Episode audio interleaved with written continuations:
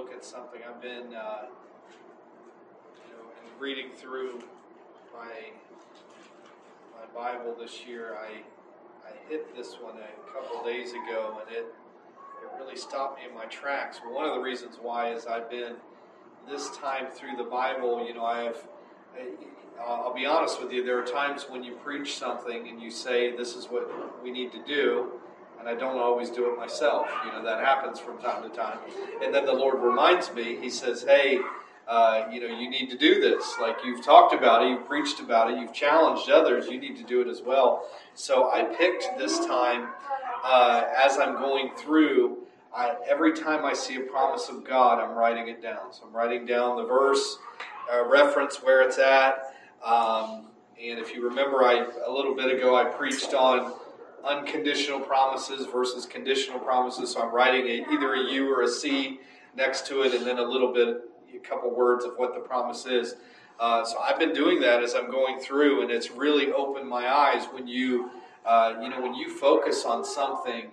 Uh, you will see more. So I'm focusing on promises. So I'm seeing more promises as I'm going through than I would have. You know, uh, you know, Brooke was telling me she was focusing on something the other day. I can't remember, but she's seeing more of it too. It's just, you know, it's just one of those things. You you think about ever see you think about a certain type of a car, you don't see them very often, and then all of a sudden you start thinking about it, and there you see them everywhere. It's the same thing. You know, you start to focus on it. And I got to Leviticus chapter 26. Now Leviticus has a lot of uh, statutes, a lot of rules, a lot of things like that, uh, and you know, so there's not a lot of promises in that. I don't, if God tells them to do something, you know, like this is the rule, this is how you worship, this, that's not really a promise, you know, that's just here's how you live. So, you know, I was going for a long uh, portions without, you know, several chapters without a promise at all. Then I hit this one. And almost every single verse is a promise. Every single one in this chapter so I, I, gave you a little bit of an intro, but reading in the book of Leviticus, again, there's statutes for the children of Israel, how to worship. You know, it tells them the burnt offerings, the sin offerings, the other offerings, how to consecrate the priests, how the priests were to conduct themselves, and how the people were to conduct themselves, how they were setting up the camp. Remember, they had the tabernacle. Uh, that was that, uh, like the portable temple, basically. You know, before there was a temple, they had the, the curtains of animal skins, and they would kind of take it down a certain way, and certain groups would carry certain parts, uh, and they would move. You know, because remember, God would have them stay in one place for a while. Could be a day, could be a year and then all of a sudden uh, the cloud starts to move and they got to pack it all up and they got to move where god tells them to go. So he he, he told them where uh, not only how to set everything up and things like that and that's a little more exodus but in leviticus he tells them where they're to camp they didn't just randomly camp all around this thing. You had the Levites first, and then he put the tribes in a certain spot. Uh, you know, some on the north, some on the east, some on the west, some on the south side uh, of where the tabernacle is. And what what's interesting, uh, and some would say ironic, and I would say it's on purpose, is he put the biggest tribes on the south end. So when you look at it, you've got uh, you've got kind of the We'll use this a little more squarish. But you've got the tabernacle here, you've got a group over here, a group over here, a group over here, and a long group down here. It looks kind of like a cross, doesn't it? Mm. That's purely purely happenstance, right? But he told them exactly how to camp, uh, and, and then he tells them other things like what's clean versus unclean. So certain foods, uh, were clean versus unclean. He talks about leprosy. He talks about cleansing. Uh, Leviticus is where you get the necessity of you got to have the blood for a sacrifice to you know to cover sins. Uh, then the moral laws, so that's like keeping the Sabbath day, the different sexual sins, the familiar spirit stuff to stay away from. Then he talks about the feasts, when to do them, what to do, uh, the things that are a death penalty. He mentions those. He talks about the year of Jubilee, and then he talks about redeeming things. So when they would sell their land to pay a debt, they were to, able to redeem that, uh, and then also caring for the poor and different things like that. So he covers a lot of ground in the book of Leviticus. If you read through it, but a lot of these rules and different things, and you may be thinking, man, this is a lot a lot of statutes, a lot of rules. Sometimes it gets tough as you're reading it, kind of some of the same things, and you're wondering, you know, uh, what is this really here for? But one thing to remember is these people had been in bondage in Egypt for 400 years.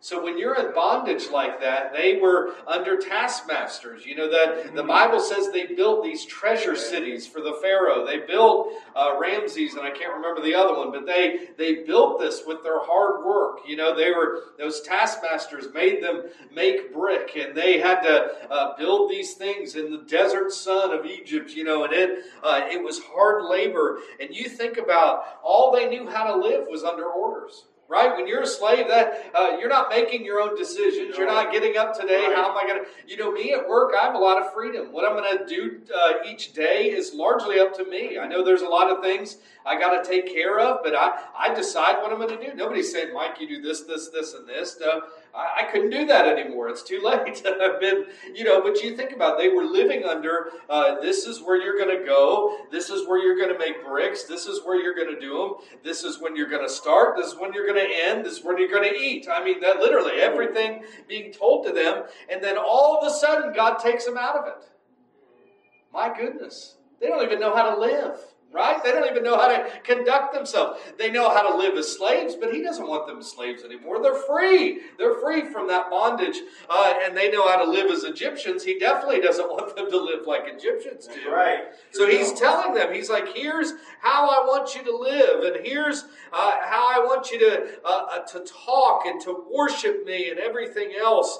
Uh, and remember, they didn't even know how to worship because the big thing at the beginning, if you remember when Moses goes to Pharaoh, just let us go and worship for a few days. And he said no. So you know they weren't allowed to worship those 400 years. So they needed to uh, be even shown how to do that and everything else. So they're living, they're going from bondage to being free, but now as being free and being taught what to do, then they're also making a choice every day. What am I going to do? Right? I don't have the taskmaster beating me today if I don't do what he tells me to do, but what am I going to do? So we see that the Lord is teaching them and, and they're learning everything from the Lord through Moses and Numbers and Leviticus and uh, and all of those things. See, the book of Exodus is where they built that tabernacle, uh, you know, got it raised and everything else. And then God gives them all those statutes I talked about, taught them how to live, taught them what's right and wrong. Uh, so now they're living as uh, a free people, but also God's chosen people. So that we, we have to remember who they are uh, and what's going on. Uh, uh, but what we see uh, is He's saying, hey, He's saying God is not letting this, this chosen people, this brand new nation that He's allowing that of His people, He's not letting them live however they want.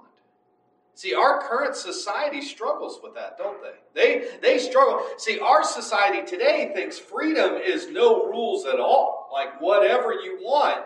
No, nobody's telling me what to do. Nobody's, uh, uh, you know. Right. So that's why our current society doesn't like any rule. They don't like. They like to rebel. That's their favorite thing. They like anarchy. They like all of these things. But God, from the beginning, made it very clear. I want you to live a certain way right? I want you to act yourself a certain way. And definitely, if you're going to worship me, there's a specific way I want you to worship me. And he taught them pretty clear. There was a couple groups that tried to worship their own way, right? With strange fire and incense yeah. and everything else. It didn't work out well for them. But see, the problem is our society today sees freedom as complete freedom with no restrictions and no consequences, but that's not biblical. The Lord said the freedom was the freedom from the bondage of Egypt, right? The freedom of sin, the freedom of that oppression and everything else. And now there's a freedom to live for God and live with God and live within God's rules and statutes for life and for worship. So then we get to kind of the beginning. And we'll, we'll pray. I should have prayed at the beginning. But Lord, I thank you so much for this uh, time that we've come together. I thank you for your word, how precious it is, precious it is to our lives. And Lord, I ask that you'd help me, Lord, to be able to uh, to preach your word today. Lord, you're a good God and merciful Savior. And in Jesus' name we pray. And amen. So let's look at it. He says uh, in the in chapter 26 of Leviticus, in the first two verses, he's kind of talking about it's a little glimpse of the Ten Commandments. He says, Ye shall make you no idols, nor graven image, neither rear you up a standing image, neither shall you set up any image of stone uh, in your land to bow down unto it, for I am the Lord your God. Ye shall keep my Sabbaths and reverence my sanctuary. I am the Lord. We see that. Uh, he's kind of, uh, I think right there, he's kind of putting together uh, really the Ten Commandments. He doesn't list everything, but it's really all of it together. He doesn't want any idols. He doesn't want them worshiping anyone else. Don't you be like Egypt with all their gods and everything else, or like the heathen Canaanites with all their idols and everything. And I want you to keep the Sabbath, and I want you to reverence uh, my sanctuary. And he's saying, uh, I want you to worship me alone. And again, this is just a piece of the Ten Commandments, but he's really, uh, look at verse 3 if you walk in my statutes and keep my commandments and do them. So, verse 3, he's, he's really encompassing everything. He's saying, I'm not going to reiterate everything from yeah. Numbers and Leviticus, but I'm saying it's all in here, right here. This is all of it. Uh, I want you to keep it all. He's saying, and notice what, what he says right here the action words if you walk in my statutes, if ye keep my commandments and do them. We've got three verbs right here. Walk means to live in them, to exercise them, to follow them. Uh, you know, let that be part of your life.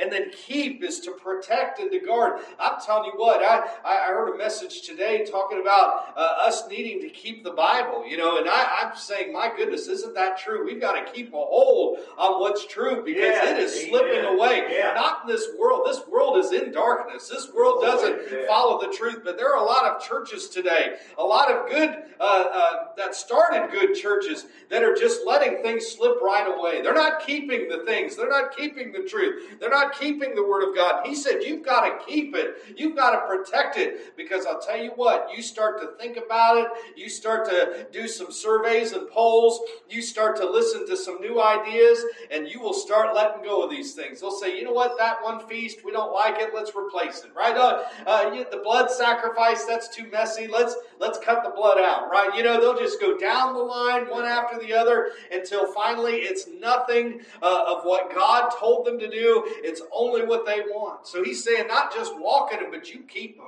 And you keep them by you teach your children and your children's children, and you pass it along and you live it and show people. And sometimes it means from time to time, uh, if people aren't going to follow what the Lord says and they're going to reject it and they're going to try to, uh, you know, make a mess in the Lord's house, sometimes you got to let them go.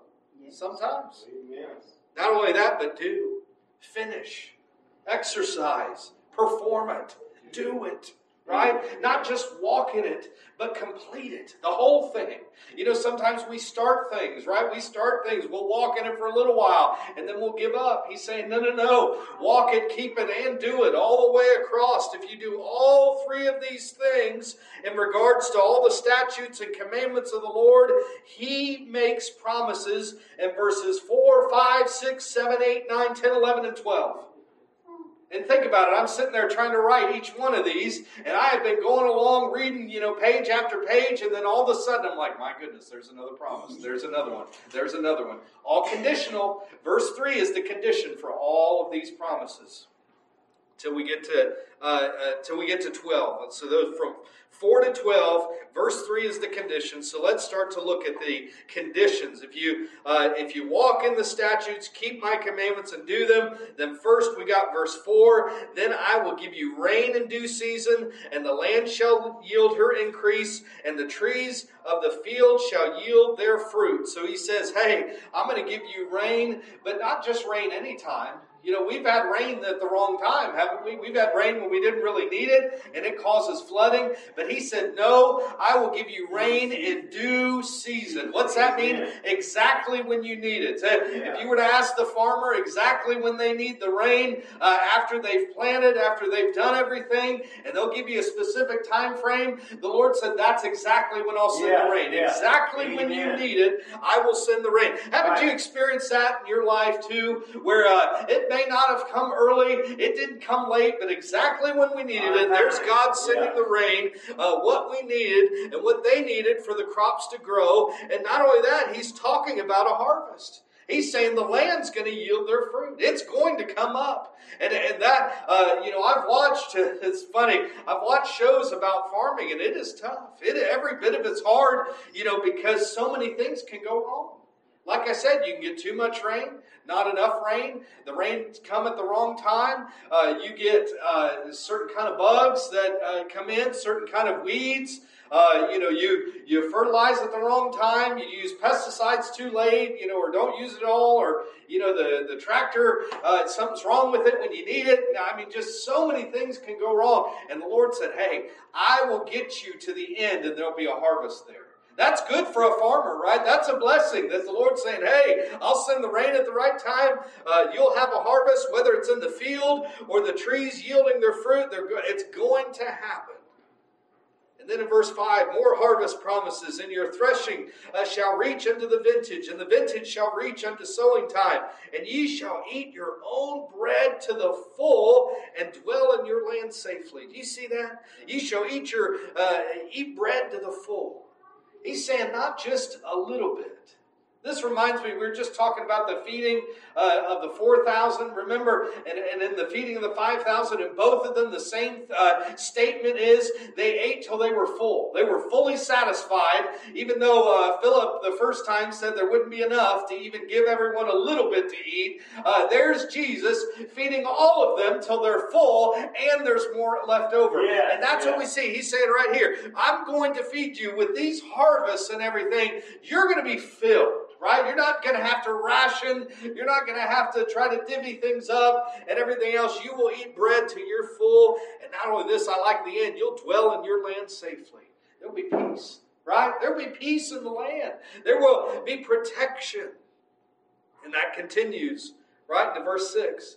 And I will give peace in the land, and ye shall lie down, and none shall make you afraid. And I will rid evil beasts out of your out of the land. Neither shall the sword go through your land. My goodness!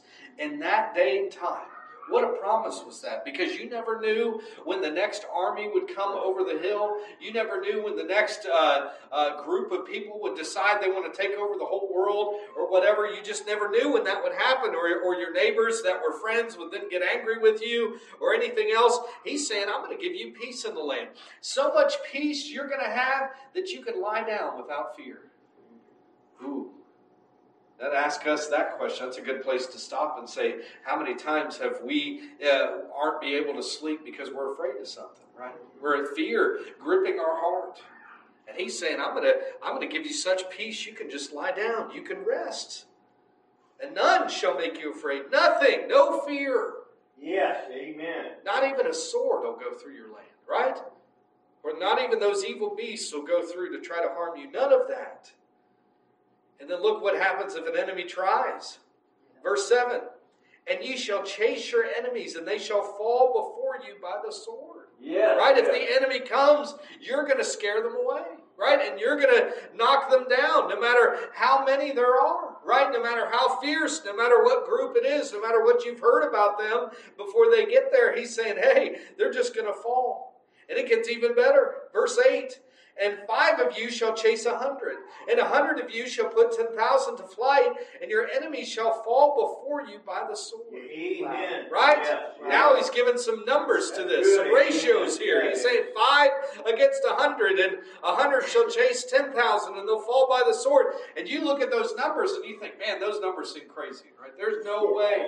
And then I remember Gideon in 300, right? Gideon in 300 defeated 135,000 Midianites. So that's 300 versus 135,000. God was telling the truth, right? Yeah, He was was. saying it. He was giving the truth every time. In fact, he underpromised right here. That ratio is even better for Gideon than it is right here. God did even better than he said he would. But look at this, verse 9. And I will have respect unto you, and will make you fruitful and multiply you, and establish my covenant with you. That word respect, it's a little different than what we think of today. But he's saying, I'm going to appear before you. You're going to, I'm going to be right where you're at, right? Almost like saying face to face. Instead of saying, I've got to turn my face from you, I won't have to do that. What do you think about that? God won't have to look away because He's got to look away when He sees the wickedness. And He says, Hey, not only that, but I'll make you fruitful, right?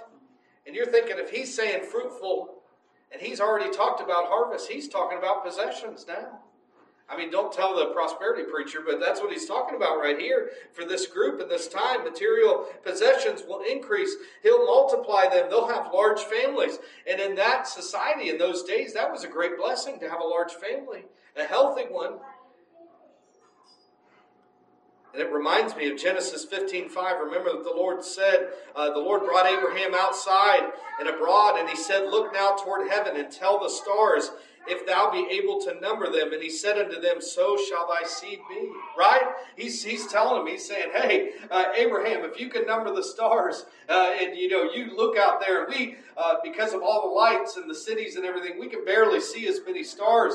But if you're able to go out to a place with no light uh, that's isolated, you can see millions more stars than we can see, which he would have been able to at that time. And imagine uh, you you couldn't have even started counting that and seeing that those seas of stars out there.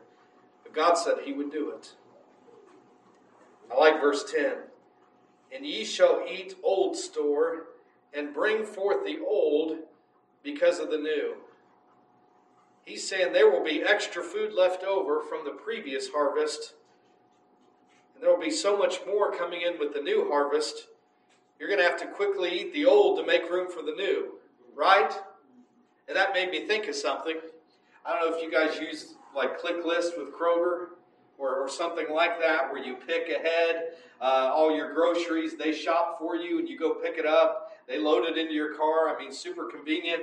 Uh, we, we did it when the twins started doing it when the twins were born, you know, when everything's hectic. One of the things you learn is a lot of times they run out of specific things. So you just are ready that you know there's going to be a handful of things that don't make it. You know, right? You're not going to get them. Uh, they won't have a substitute. They're just out of it. Well, we, you know, so you start planning for that. You just start planning for that. Uh, and the other day, I go to pick up the click list, and there's no substitutions. So that means we got every single thing we wanted, which is great until you get home, and then you're thinking, how are we getting all this in the freezer?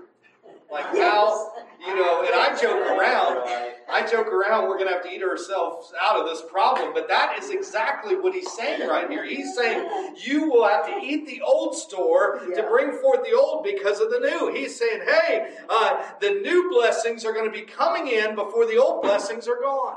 Wow. Yeah. Think of that. What a blessing. I know we joke about groceries, but he's saying just the whole blessings that he's able to bring, he's saying you just it will be too much for you. Look verse 11. And I will set my tabernacle among you, and my soul shall not abhor you. And you think about that tabernacle, remember I said, is that curtain, had those curtains of animal skins that were dyed certain colors. They had the furniture inside. They had the Ark of the Covenant in the middle uh, and everything else. And they had that, uh, they would set up camp before God would move them and then they'd take it apart and everything else.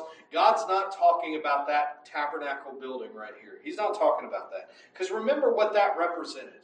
That was to represent the presence of God, right? But it represented the presence of God. And a couple times that it did fill the place. The smoke of God and God's presence did fill it. Yeah. But that was an exception, unfortunately, right? A lot of times they were just moving that building around, that tent around, whatever you want to call it, and God's presence wasn't there. Hmm. It's not in the building, by the way. But he's saying right here, he's saying, I will set my tabernacle among you. He's not talking about the tabernacle. He's saying, I'm going to tabernacle with you. I'm going to be with you. I'm going to be, my presence will be in Amen. that thing. I will be in the middle of your camp, right in the middle of where you're at. Uh, uh, I will be there. Uh, and he, he's telling them that he's promising them, if you would just walk and keep and do, I'll tabernacle with you. I'll reside in your midst. And you think about if it wasn't, if the presence of the Lord wasn't good enough, he saved the best promise for last in verse 12. Oh, love that Look verse what he 12. says. Amen. And I will walk among you and will be your God, and ye shall be my people. Yes, amen. They don't know You get to than that. Amen. And he's saying, hey, it's one thing to have God's presence amongst you, right? That's a good thing. In the middle of the camp, that's a wonderful thing. But he says, I will walk with you. You realize you can't walk with somebody unless they're right there with you, right? Unless you're side by side. I don't remember which preacher, he made it so simple. I think he was talking about Enoch walking with God. Might have been Brother Edwin Hayes or somebody was explaining. He said, You know, if he's walking with God, do you realize they got to start at the same place at the same time? They got to go in the same direction at the same speed. Or they won't be walking together anymore, right? It seems so simple when you're walking with somebody, but you realize when they stop, you stop, right? When they turn, you've got to turn to keep walking with them. And that's what he's saying. I'm going to be right there with you. Aren't you glad? Yeah. Aren't you glad he walks with us? Not just be around us, not just in the same house. You can be in the same house as somebody and not be right with them, right? Amen. I won't push that too far. Uh, but you could still be distant, uh, but they're walking together. They're not apart. And he says, I will be your God. You know what he's saying? You can claim me, right? Praise God. I'll be your God. You can claim it. That's what he's saying. You can say that. That he's my God, right? He's Yeah, my God. yeah. It's claiming it. And then not only that, he's saying, uh, you can claim me, but he's saying, and ye shall be my people. You know what he's saying? He's claiming us. That's even better, right? Oh, I, I've met a lot of people that have claimed God, right? Uh, uh, right, wrong, or indifferent. They, they've claimed that they're a child of God. They claim they're close to God and claim everything else. And I've claimed that, you know, I'm a child of God as well. But I want Him to claim me. That's what I want Him to say that I'm one of His children. When He opens up the Lamb's Book of Life, I want my name there so He shows everybody and says, hey, this is one of mine right here. That's what I want. Yes, That's what he said he would do. Good. You think of all these promises. How powerful are they? My goodness. A plentiful harvest, eating bread till they're full, safety, peace, enemies being threatened by them, being fruitful and multiplying, more blessings than they could even take year after year, the Lord dwelling among them, walking with them, the Lord claiming, uh, us claiming the Lord, and them claiming, and, and the Lord claiming them. And you think, what a God, right? What a set of promises. What a life. Can you imagine what an amazing life they would live? Yes. And now think of this. They went from the bondage of Egypt, right? From being whipped by the taskmasters, making bricks and um, treasure cities for Pharaoh and the desert sun for 400 years, to now having freedom. And he's saying, if you follow what I've told you to do, I will give you all this. Right? That's what he's saying. Sure. What amazing Amen. promises. Amen. Child of God. And he's saying, hey, the only thing between you living all of this is verse 3. Right? If you walk in my statutes and keep my commandments and do them, then the question is, would they? Would they? For a while. Not as often as they would neglect the statutes, disobey them, rebel against God. And that's sad, isn't it? Because we didn't talk about it, but the entire rest of the chapter, if you look at verse 14, it tells you right there, but if you will not hearken unto me, uh, Yep. and then I'm writing promise after promise after promise of what he said he would do if you don't follow him. And then he goes on, after you get a couple into it, he goes on and say, here are promises if you continue in this sin. So here's the first promises if you start going against him. Here's the next promises if you continue to go against me. And it just gets worse and worse and worse. Why would they trade 4 through 12? Right? Why would they trade that? For all the problems. One of the things that stuck out, I, I don't know where, I didn't write it down, uh, but you'll see it a couple times in there if you read through the rest of the chapter. He is saying a couple times, I will take the peace, I don't know where it's at, the peace of mind away. He says that. He says, I don't remember how he, he says it, but it's in there a couple times. And I just read that and I'm like, my goodness. That, the peace turns into fear and, and not just fear, but the, their hearts are shaken. Uh, the peace of mind is gone. All of that's gone because they would continually go against the Lord. And I said, How sad is that? Because he gave them straight up. He said, Here's the two choices, right? I've brought you out of Egypt. You can't blame Egypt for your day to day life anymore, right? You're out of there. You're out of there. You choose now. Are you going to follow my statutes or not? And unfortunately, they chose not to. But you know what? Although Leviticus chapter 26 is for the children of Israel, we've got a lot of similar promises. Not the farming ones, not the harvest ones. We've got a lot of ones that talk about peace of mind and taking care of us and different things like that. Him being our God, Him being in the midst, and everything else that are pretty similar. So we got to ask ourselves man, they were given all this, and sometimes they chose the other way. You know what? A lot of our promises being fulfilled are later, right? So it makes it even harder. They fulfilled promises, or they did what God told them to do. They would get instant gratification, instant reward, instant peace. Now, the rain, they'd have to wait for the right time of year, but I mean, everything would be done right then and there. We've got to wait with some of our promises, but I am telling you, the same God that said I would do all this is the same God that will fulfill our promises. Maybe we don't get everything down here, but He will reward us. When He says, when, when He says nobody, uh, nobody that's given up father, mother, sister, brother, you know, different things. There's so many different passages like that. He says they'll be rewarded, and His reward is with Him when He comes back. Tell you what, let's not follow the children of Israel, and let's just do what God's called us to do. All right, we're going to open up the altar tonight. If you need to pray, I'm glad we've got a God.